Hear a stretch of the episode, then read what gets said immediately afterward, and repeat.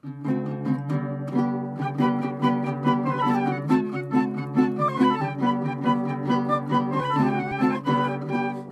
and welcome to In the Kitchen with Mary Mac. Today we have a couple of sweet potato side dish recipes we're going to share just in time for Thanksgiving. If you don't celebrate Thanksgiving where you live, these are just in time for you to make and try this week and enjoy all the rest of the week because they make a lot. so, everybody loves sweet potatoes, I hope. Sweet potatoes are really, really healthy, very healthy vegetable to eat. They are a staple food in many locations around the world. And what a delicious staple food because a lot of places have really bad staple foods, and sweet potatoes are a good staple food. So I hope you give these recipes a try.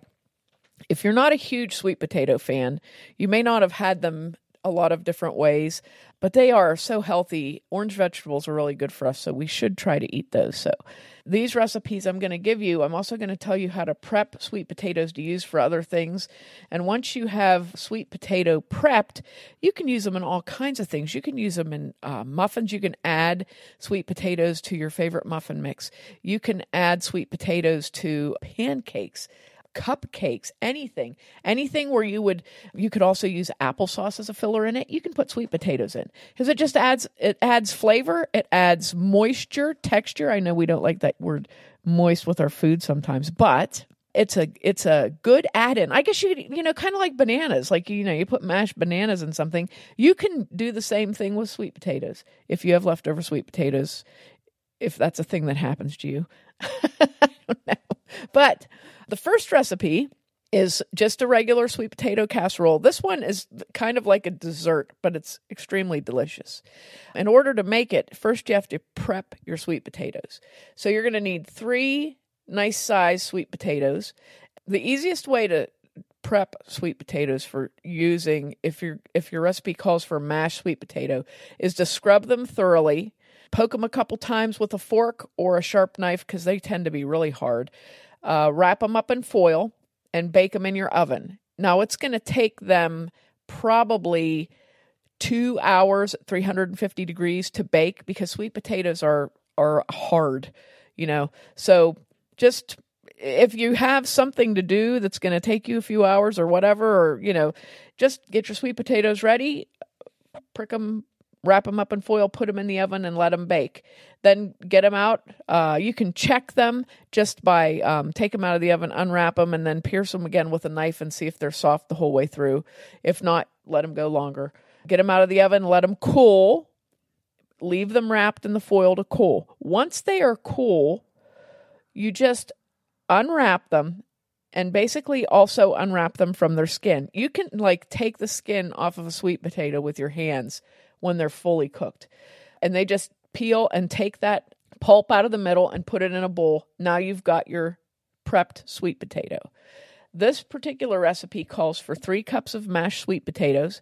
Now, if you cooked, if you prepped three potatoes and you have more than three cups, don't worry, use it up, okay? Because you know we're not we're not exacting here on our sweet potato sweet potato mem- uh, measurements. So if you have a little bit more, that's fine. What a nice thing to do is if you want to try to include more sweet potatoes into your diet, prep more than three sweet potatoes because you can once they're prepped and cooked you can keep them in the refrigerator for three to four days uh, you can reheat them and just eat the whole baked potato you could slice them up and fry them whatever once they're cooked they're just kind of like a regular baked potato. You can do other things with them, use them as side dishes, use them as a main dish for a meal, take them in your lunch to work and zap it in the microwave and heat it up. So they're very versatile and they're very good.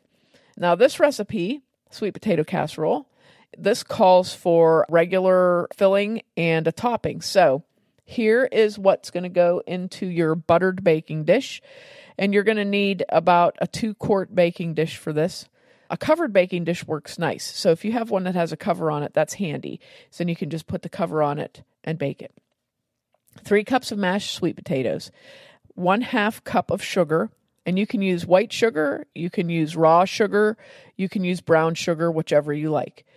A half teaspoon of salt, two eggs beaten, half cup of milk, one teaspoon of vanilla, and four tablespoons of butter. So you're going to mix all of these ingredients well and then put them into your buttered baking dish. Your four tablespoons of butter, you can have them melted or softened, either way. So just uh, mix all your ingredients together and put them into your casserole. Now, the topping is going to be a half cup of brown sugar, a half cup of flour, four tablespoons of melted butter, and one cup of chopped pecans. And you're going to mix all of those ingredients together and sprinkle them over the top of your sweet potato dish. Bake at 350 degrees for 35 to 45 minutes and serve hot. And this dish is I'm telling you this could be a dessert. It's it's I love it. I, the topping is so good. It's really really good. If you're going to serve this, if you want to make this ahead, and serve it, uh, say, example, on Thanksgiving Day, and you're going to be busy that day, you could make it one to two days ahead of time. Go ahead and make it the whole way, bake it and everything. Let it cool and then store it in your refrigerator. And then the day of your desire to serve it, just get it out and heat it up in the 325 degree oven. It'll take about a half hour to warm it back up. It doesn't affect the flavor at all. And I think it actually may make it better. Leftovers are always better. I don't know why that is. But um, this is a this is a really really good side dish. I'm sure that you could easily healthy this up or make it vegan by either eliminating the eggs because I don't feel like the eggs are that necessary to this dish. So you could eliminate the eggs and you could use almond milk or pea milk instead of the regular dairy milk. You could easily substitute Nature's Blend margarine for the butter and it would work perfectly fine. So this recipe is so this would be a really easy recipe to convert and it doesn't it wouldn't it doesn't affect it. I have converted it somewhat by making it dairy free and it doesn't affect it. It tastes the same. And like I said, I really don't feel like the eggs are an integral part of it. So you could easily leave the eggs out if you are watching cholesterol or have egg allergies or are vegan. You could easily leave those out. And this recipe would be, I would have to say, as good because this is one of those almost like a foolproof recipe that that you could try. So that's sweet potato casserole recipe number 1. Okay, before we go on to the next recipe, can I just clarify something? Yes. Did you say pea milk? I did say pea milk. What on earth is that? It's milk made from peas. Pea milk. it's made from peas. So just like soy milk? Yeah, it's it's the same oh, kind of okay. thing. It's actually, I think, in my opinion, I, a lot of people like to use it for coffee creamer because it's really creamy, thick and creamy. However, I didn't care for it that way. I wouldn't care for it drinking it, but for cooking, fantastic. For uh, mashed potatoes, um, any sort of a creamy addition to creamy sauces. Any, I'm telling you, it is the bomb. It's it's um because you get uh, peas are a pea is a good vegetable, but hey, nobody wants to eat them. All right, I like peas. I don't know a lot of people that do, but pea milk is has so many pluses, beneficial things because peas themselves have a lot of pluses. So uh, it, it would be to me, I think better than almond milk. Almond milk is weird to cook with. That's the one thing. Uh, it tends to separate if you heat it too much. It's okay for some things if you're not getting it real warm, or if you're using it in a baked good, it works fine. But almond milk tends to, especially like in a soup, or if you're adding it, if you're making a cream soup or sauce, something like that, it tends to separate and then you really taste the almonds. But this particular product, which I can't, for some reason, the name of it is escaping me, it works well for that. It, it mm-hmm. has just, I, it has a good texture for cooking. I don't like it uh, for drinking or coffee. My sister uses it in her coffee all the time because it has this sort of a the viscosity of cream. Do you love that word? I do. It's a great word. You don't get to use a lot in cooking, but it has that same sort of a viscosity that cream would have, like a really good coffee creamer. So people like it in their coffee because it turns your coffee tan and it, you know, has that little little tiny bit of sweetness to it. Mm-hmm. But I honestly, for cooking, I think it's it's a nice it's a nice product for cooking, especially in, in a recipe that you want to make dairy free, but it has but you want it to have a good creamy texture. It's an excellent choice. So yeah. Cool. Well, is this like in a regular grocery store? Because I was going to say I've Oh. never seen it. It is. It's in the. It's in where all of the um, milk-like products are. It's in that section. So it it's usually okay. in a bottle that looks like an old-fashioned style milk bottle. I wish I could think of the name of it. I know I have a jug in the refrigerator, but I'm too lazy to get up and get it. But it, it it's it's worth trying. It's worth trying. You know, like I said, peas have a lot of beneficial uh, nutrients in them and um but uh, i don't you know and the thing that gets me and i've noticed this a lot lately in fro- in the frozen food section you used to be able to get there were several different things there were uh baby peas. There were regular size peas garden peas. There were probably four or five different peas that you could buy and now there's not. It's just like you know maybe said oh well people you know this is the pea people like let's grow this pea and that's it. But really i think it's worth trying. It's a it's a good product. It's worth trying especially if you have lactose uh, intolerance or dairy allergies because a lot of the replacement things either have a weird aftertaste or they're not creamy they don't have that good creamy texture or they put something in there to give it a good creamy texture and i really don't like that um, so yeah it is it's and it's also fun to say would you like some pea milk? Aha! It's great. okay, this next recipe, I was reading a news article, and uh, this recipe was at the end of it. And the news article I was reading was about a dear lady in Cleveland, Ohio, named Mrs. Leslie Brown. And she turned 114 years old on uh, or 113 years old i'm sorry 113 years old on september 17th 2018 so they did a really nice write-up about her she had a really interesting life and um, she had uh, this is a recipe that she was very well known for and she made this all the time apparently and everybody loved it so I think it's pretty good too, and it's a different sort of a sweet potato recipe. It's called sweet potato cobbler, and this is in the style of, and obviously, uh, Mrs. Brown is 113 years old.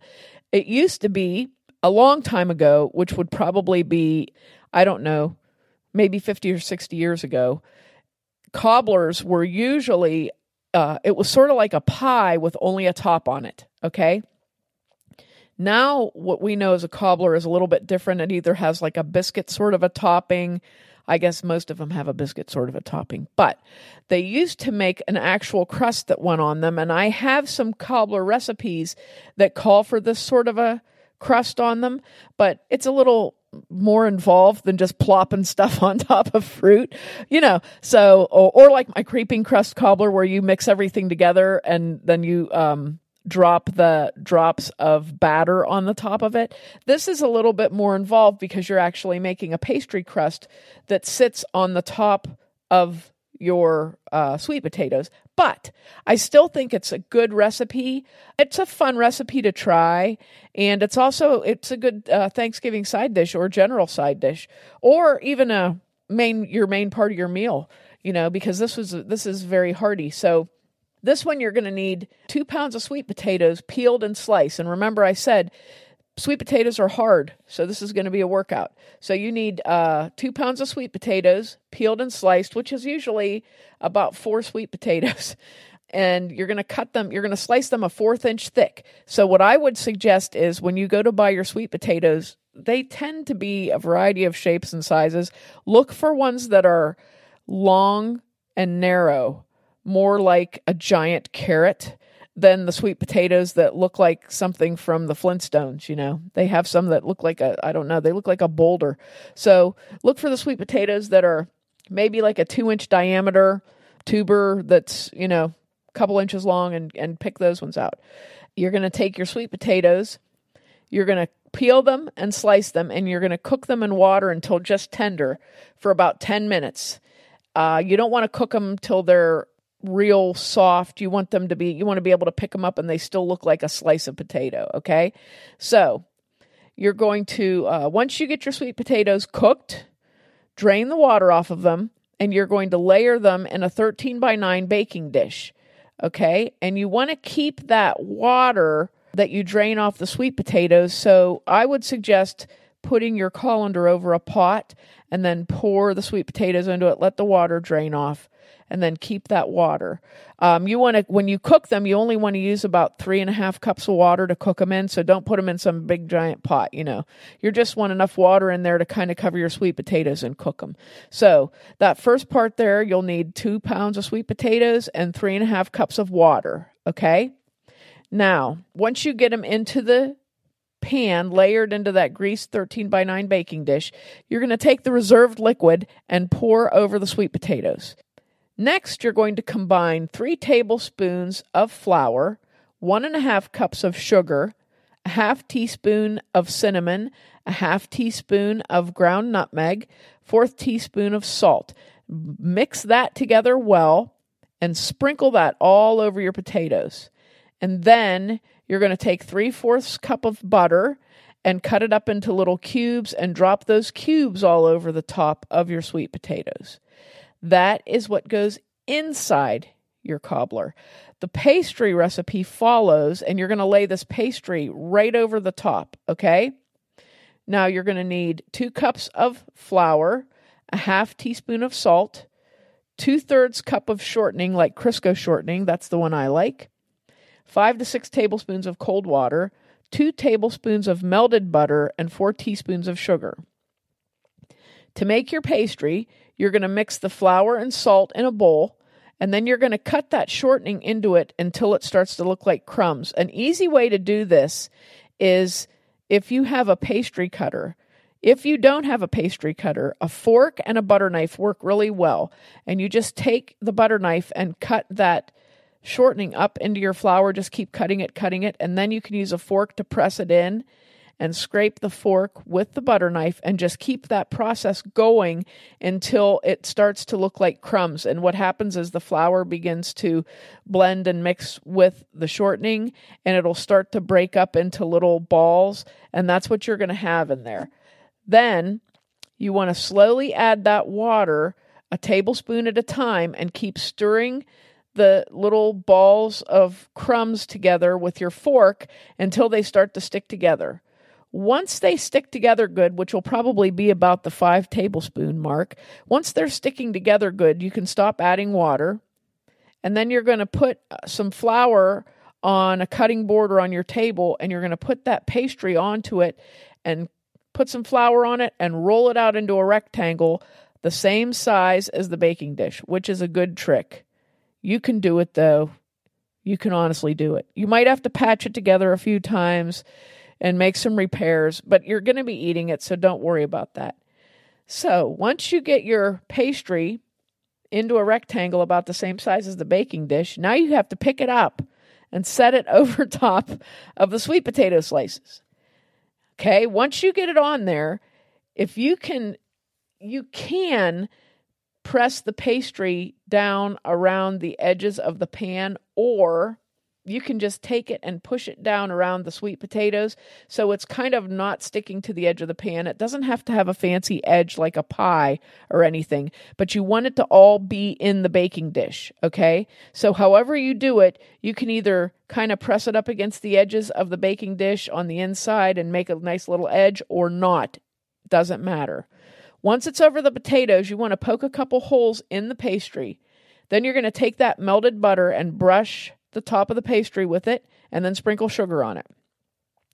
This goes into the oven at 400 degrees for half hour to 35 minutes or so until that crust is nice and golden brown. And this is very good. This is an old, old, old recipe and worthy of trying just because of that. And also because Mrs. Leslie Brown made this all the time and everybody loved it and asked for it and enjoyed it. So there's two nice sweet potato recipes for you to use for Thanksgiving or for whenever you want to and add them into your recipe cycle. I hope you do. I'll tell you what, I there I love sweet potatoes, so anybody that gives me a good sweet potato recipe, I always appreciate it because I would love I just love them. So, I hope you try them out and let me know how you like them. And make sure to check us out online on Facebook and Instagram at Mary Mac Bakehouse, on Twitter at Mary Mac Podcast, and on our website, marymacpodcast.com. Thanks a lot for listening if you did, and if you didn't, too bad for you.